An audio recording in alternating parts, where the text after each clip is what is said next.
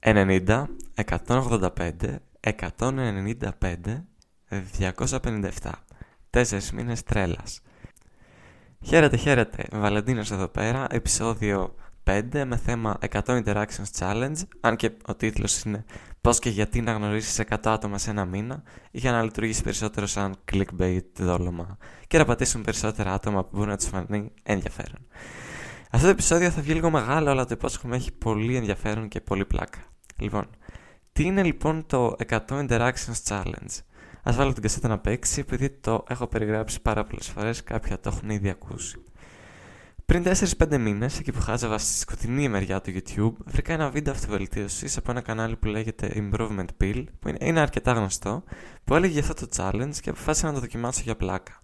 Κατά το challenge αυτό, πρέπει να κάνεις interaction με 100 νέα άτομα σε ένα μήνα. Σε κάποιους μπορεί να φαίνεται λίγο, σε κάποιους μπορεί να φαίνεται πολύ, σε κάποιους μπορεί να φαίνεται πάρα πολύ. Γι' αυτό και στην ουσία είναι μια πρόκληση, ένα challenge. Τώρα, τι εννοούμε νέα άτομα; Εννοούμε άτομα που δεν τους έχεις ξαναμιλήσει ποτέ ξανά ως τώρα, άτομα που ήθελες να τους μιλήσεις αλλά ντρεπόσουν ή δεν έτυχε, που γνώρισες αυτή την περίοδο από κοινούς φίλους, παρέες, δουλειές, δραστηριότητες ή ακόμα και, και κυρίως τυχαία άτομα στο δρόμο ή οπουδήποτε έξω. Η πρώτη δυσκολία αυτού του challenge έγκυται στο τι θεωρείς interaction. Μπορεί κάποιος να θεωρήσει συναναστροφή το να πάει να σκουντίξει κάποιον στον δρόμο, να του πει ένα γεια και να αρχίσει να τρέχει. Γίνεται. Μπορεί κάποιος να θεωρήσει interaction με κάποιο άτομο μόνο όταν μάθει το όνομά του. Και αυτό γίνεται. Όταν λοιπόν εγώ προσωπικά ξεκίνησα αυτό το challenge 4 μήνες πριν, όρισα το εξής. Θα προσθέτω ένα άτομο στη λίστα μου κάθε φορά που βγαίνει έξω που βγαίνω έξω από το comfort zone μου για να του μιλήσω και λέω μια κουβέντα παραπάνω από ό,τι θα έλεγα. Από ό,τι θα έλεγε ο προηγούμενος εαυτός μου πρώτο challenge.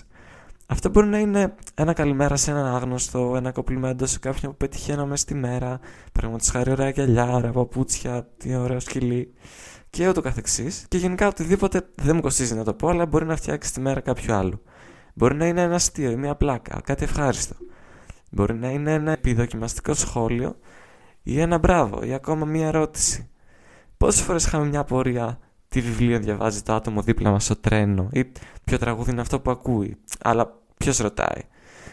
Η ερώτηση που μου κάνει συνήθως κάποιος σε αυτό το σημείο είναι Καλά και πώς μετράς τα άτομα; Αυτή είναι και η δεύτερη δυσκολία του challenge. Έπρεπε κάθε βράδυ, το τελευταίο πράγμα που έκανα πριν κοιμηθώ, ήταν, ήταν να θυμηθώ ό,τι έκανα σήμερα και όπου βρέθηκα για να θυμηθώ όλα τα νέα interactions. Άνοιγα τη σημειώσεις στο κινητό, σημείωνα τα άτομα με τα ονόματά τους από όσους τα έμαθα και όσους θυμόμουν από αυτούς ή με περιγραφές. Παραδείγματος χάρη, ένας φρουρός, ένας κύριος με καπέλο στη γωνία για το σούπερ μάρκετ. Πιο περιγραφικά, μία ναυαγοσώστρια και ούτω καθεξής. Πολλές φορές όσο σκεφτόμουν και προσπαθούσα να θυμηθώ, απλά με έπαιρνε ύπνος και τα σημείωνα κάποια άλλη στιγμή μέσα στη μέρα, στην επόμενη.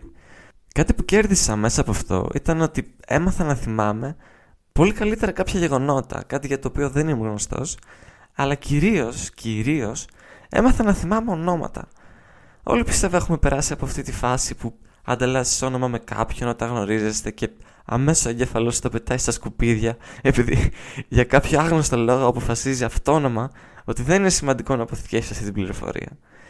Στο πλαίσιο του ότι πρέπει να το σημειώσω όμω το βράδυ, αναγκαζόμουν να το θυμάμαι, επειδή έπρεπε να το κρατήσω τουλάχιστον μέχρι και το βράδυ. Ε, ένα tip που έμαθα για να απομνημονεύεις πιο εύκολα τα ονόματα είναι με το που γνωρίζεις κάποιον να επαναλαμβάνεις αμέσως το όνομά του φωναχτά. Του τύπου Χάρηκα, ορέστη, ξέρω εγώ. Ένα άλλο πρόβλημα με τα ονόματα ήταν ότι δυσκολευόμουν αρκετά με τα εύκολα, τα πιο συνηθισμένα ονόματα. Οπότε για να το λύσω κάποιες φορές ζητούσα και το επίθετο. Προφανώς μετά από αυτό έπεφτε η ατάκα. Θες και αφημί. Ωραία. Όσοι το είπατε, τι να πω, μπράβο που είστε τιμόλογοι. Η αλήθεια είναι όμως ότι το επίθετο βοηθούσε σε κάποιες περιπτώσεις γιατί μπορεί να ήταν πιο χαρακτηριστικό ή μπορούσα να το συνδυάσω καλύτερα με το άτομο. Ή παρατσούκλια. Τον άλλο τον φωνάζουν Scrooge, δηλαδή τέλειο. Να κάτι που δεν το ξεχνάω τόσο εύκολα. Αν και το όνομά του δεν θα έπαιρνα και όρκο ότι το θυμάμαι. Ας περάσουμε όμως τώρα σε κάποιους αριθμούς και αποτελέσματα, γιατί το project ήταν ξεκάθαρα πρακτικό. Τον πρώτο μήνα αυτού του challenge μέτρησα με το ζόρι 90 άτομα. Έναν έναν. Δεν ήμουν και ευχαριστημένος επειδή στόχευα το 100, αλλά επειδή προ το τέλος του μήνα άρχισα να παίρνω φόρα, πίστευα ότι μπορούσα να τα καταφέρω και αποφάσισα να το δοκιμάσω και το δεύτερο μήνα, να το ξανακάνω. Αλλά πριν αρχίσει ξανά, όρισα πάλι το τι θεωρώ ένα interaction. Οπότε αποφάσισα ότι θα προσθέτω ένα άτομο στη λίστα όταν λέω πλέον δύο κουβέντες παραπάνω από όσε θα έλεγα και θα βγαίνω από το νέο comfort zone που ήδη είχε μεγαλώσει. Ο δεύτερος μήνας έκλεισε με τον πανηγυρικό αριθμό των 185 ατόμων. Είχα πάθει σοκ όταν είχα κάνει το άθροισμα. Κάτι που με έμεινε από τις αρχές του δεύτερου μήνα ήταν μια μέρα που κάπως κατέληξα σε ένα TEDx pre-event στη Θεσσαλονίκη. Εκείνη τη μέρα πρόσθεσα 35 άτομα στη λίστα μέσα σε 5 ώρες. Και δεν ήταν απλά γνωριμία με όνομα, ήταν συζητήσεις, ήταν πλάκες, ήταν αστεία, ήταν γνώμες. Δηλαδή απλά έπιανα ένα άτομο, μια παρέα από 3-4-5 άτομα και έβγαζα το ψωμί μου, μιλούσαμε. Και σε κάποια φάση μετά τις 4 πρώτες ώρες, με θυμάμαι, να κάθομαι σε μια καρέκλα και να έχω πάθει κοινωνικό σοκ. Είχα συναναστραφεί με περισσότερα άτομα από όσα μπορούσα να αντέξω και για αρκετή ώρα απλά έπαθα blackout και ήθελα να κάτσω μόνος για να φροντίσω πάλι. Αλλά δεν το μετάνιωσα, ήταν από τις καλύτερες εμπειρίες κοινωνικοποίησης στη ζωή μου και γνώρισα πολύ κουλά άτομα. Και νομίζω ε, εκείνη ήταν και η μέρα που αποφάσισα ότι θέλω να ασχοληθώ έτσι με εθελοντικές ομάδες που θέλω να προσφέρουν κλπ. κλπ. Θυμάμαι επίσης προς το τέλος του δεύτερου μήνα είχα αναφέρει σε ένα άτομο ότι ήταν το 167ο άτομο στη λίστα. Και είπε θα το κάνω τατουάζ, θα το κάνω τατουάζ. Καλά, spoiler alert, δεν το έκανε, αλλά είχε πλάκα τρόπος που το αντιμετώπισε. Γιατί κυκλοφορούσε και φώναζε Θα κάνω τατουάζ στον αριθμό 167. Τέλος πάντων. Λοιπόν, τελείωσε και ο δεύτερος μήνας με τα 185 άτομα και σκέφτομαι ότι μπορώ να αναβαθμίσω ακόμα πιο πολύ το challenge μου για τον επόμενο μήνα. Οπότε σκέφτηκα 100 αγόρια και 100 κορίτσια μέσα σε ένα μήνα, σύνολο 200. Το αστείο είναι ότι έφτασα 195 άτομα τον τρίτο μήνα. 100 αγόρια ακριβώς και 95 κορίτσια. Και με θυμάμαι τις δύο τελευταίες μέρες του μήνα να ψάχνω άτομα να βγούμε έξω μήπως και πετύχω το challenge επειδή ήξερα ότι δεν θα προλάβω. Δεν πέτυχε, οπότε το ξεκίνησα ξανά τον τέταρτο μήνα πάλι με τον ίδιο στόχο. Τέταρτος μήνας, 257 άτομα, από τα οποία 106 αγόρια, 151 κορίτσια. Αυτό το βάφτισα επιτυχία. Και κάπου εκεί σταμάτησα και το challenge. Αν και δεν σταμάτησα ακριβώς. Απλά σταμάτησα να τα σημειώνω. Αυτό ήταν που με κούραζε. Όχι το να συναναστρέφομαι με κόσμο. Αυτό μου έδινε ενέργεια, μου δίνει ενέργεια πλέον. Πρέπει να εξηγήσω όμως το γιατί το έκανα όλο αυτό. Ξεκίνησε πιο πολύ σαν ένα παιχνίδι που μπορεί να βελτιώσει τις κοινωνικές σου δεξιότητες. Να μιλάς με αγνώστους ή να μην τρέψει να πάρεις ένα τηλέφωνο να κάνεις μια παραγγελία. Όπως ξέρω πολλά τέτοια άτομα. Για κάποιο λόγο οι περισσότεροι ή γεννιόμαστε ή γινόμαστε εσωστρεφείς. Και έτσι ήμουν κι εγώ πριν ξεκινήσω. Αλλά μείναμε το μήνα, άρχισα να βλέπω τρομερή διαφορά στην ευκολία μου να μιλάω με κόσμο και στην αυτοπεποίθησή μου. Δεν, δεν το πιστεύω το πόσο βελτιώθηκαν οι κοινωνικές μου δεξιότητες και συνειδητοποίησα τι έχανα όντας εσωστρεφής. Πραγματικά νιώθω άλλος άνθρωπος. Και το εύχομαι αυτό σε όλους να το βρείτε. Μπορεί να μην βγαίνει σε όλους από το να συναστρέφεστε με κόσμο, αλλά εμένα μου βγαίνει.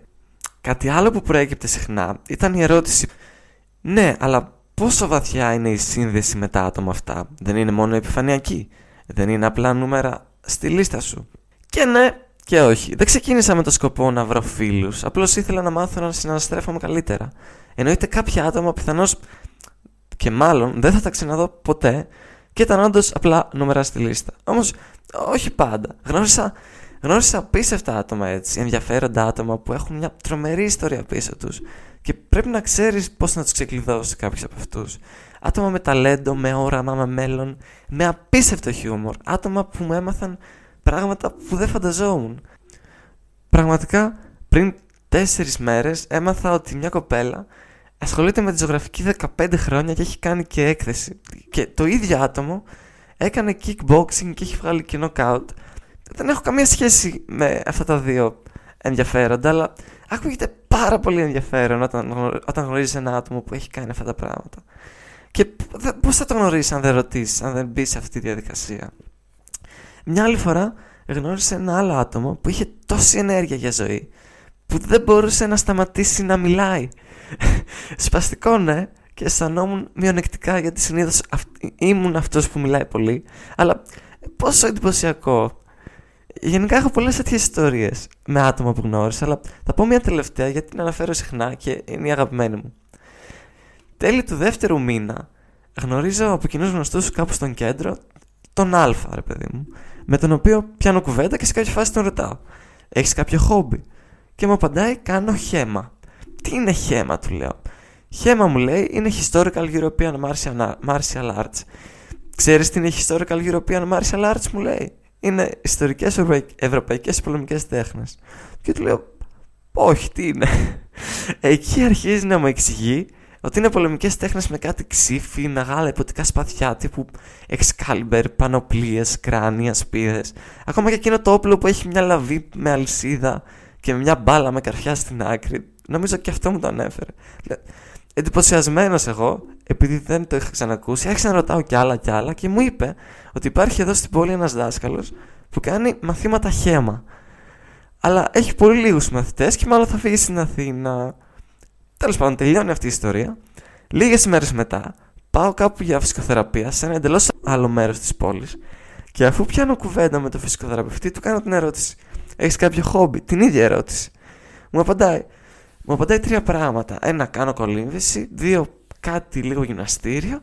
Και μου λέει τρία, κάνω ένα είδος από πολεμικές τέχνες. Τι είδος από πολεμικές τέχνες, του λέω Μήπως κάνεις χέμα. και μου λέει ναι, πού το ξέρεις. Γνώρισα ένα παιδί πρόσφατα, του λέω, που κάνει χέμα. Ποιον μου λέει; του λέω τον Α. Έλα ρε ο Α, ο Α είναι μαθητής μου. Και εκείνη τη στιγμή συνειδητοποιώ ότι μόλις είχα γνωρίσει τον δάσκαλο που έκανε χέμα και του λέω «Άστε εσύ είσαι αυτός που θα φύγει Αθήνα».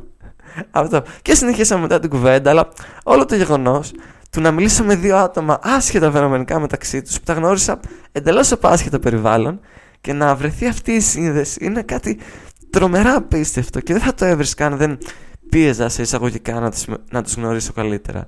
Είχα πάθει σοκ. Γνώρισα τόσα πολλά άτομα όλο αυτόν τον καιρό που αρχίζει και γεμίζει η μνήμη μου. Θυμάμαι ήμουν προχθές σε μια καντίνα, περίμενα στην ουρά να παραγγείλω κάτι και έρχεται κάποιος με σκουντάει και με χαιρετάει. τον κοιτάω, το σκέφτομαι λίγο και δεν είχα ιδέα που τον είχα ξαναδεί. Κάτι μου έλεγε η φάτσα του όμως. Περνάνε 5 δευτερόλεπτα και του λέω Δεν θυμάμαι ούτε πώς σε λένε, ούτε πού σε γνώρισα. Και μου λέει Από χθες ρε, από χθες δεν με θυμάσαι. Και φεύγει. Δεν κάνω πλάκα. Μόλις έφυγα από την καντίνα, έψαχνα να τον βρω να το ρωτήσω ποιος είναι. Δεν τον βρήκα τελικά, αλλά μετά από 20 δευτερόλεπτα κάτι κατάφερα να θυμηθώ. Οπότε, αν με γνώρισες από Φεβρουάριο μέχρι Μάιο του 22, τότε συγχαρητήρια, είσαι και εσύ ένα άτομο στη λίστα. Πέρα από αυτό, έχω να προτείνω σε όλους να το δοκιμάσουν αυτό το challenge ένας μήνας να καταγράφετε τα άτομα, τα καινούργια άτομα με τα οποία συναναστρέφεστε. Και πραγματικά εύχομαι να σας φανεί τόσο ενδιαφέρον όσο μου φάνηκε εμένα. Γιατί, συνέχ... γιατί εφόσον το είχα στο νου μου, έπρεπε συνεχώς να βγαίνω από το comfort zone για να αυξήσω τον αριθμό. Λοιπόν, αυτά από μένα. Να χαμογελάτε και τα λέμε στο επόμενο επεισόδιο. Bye!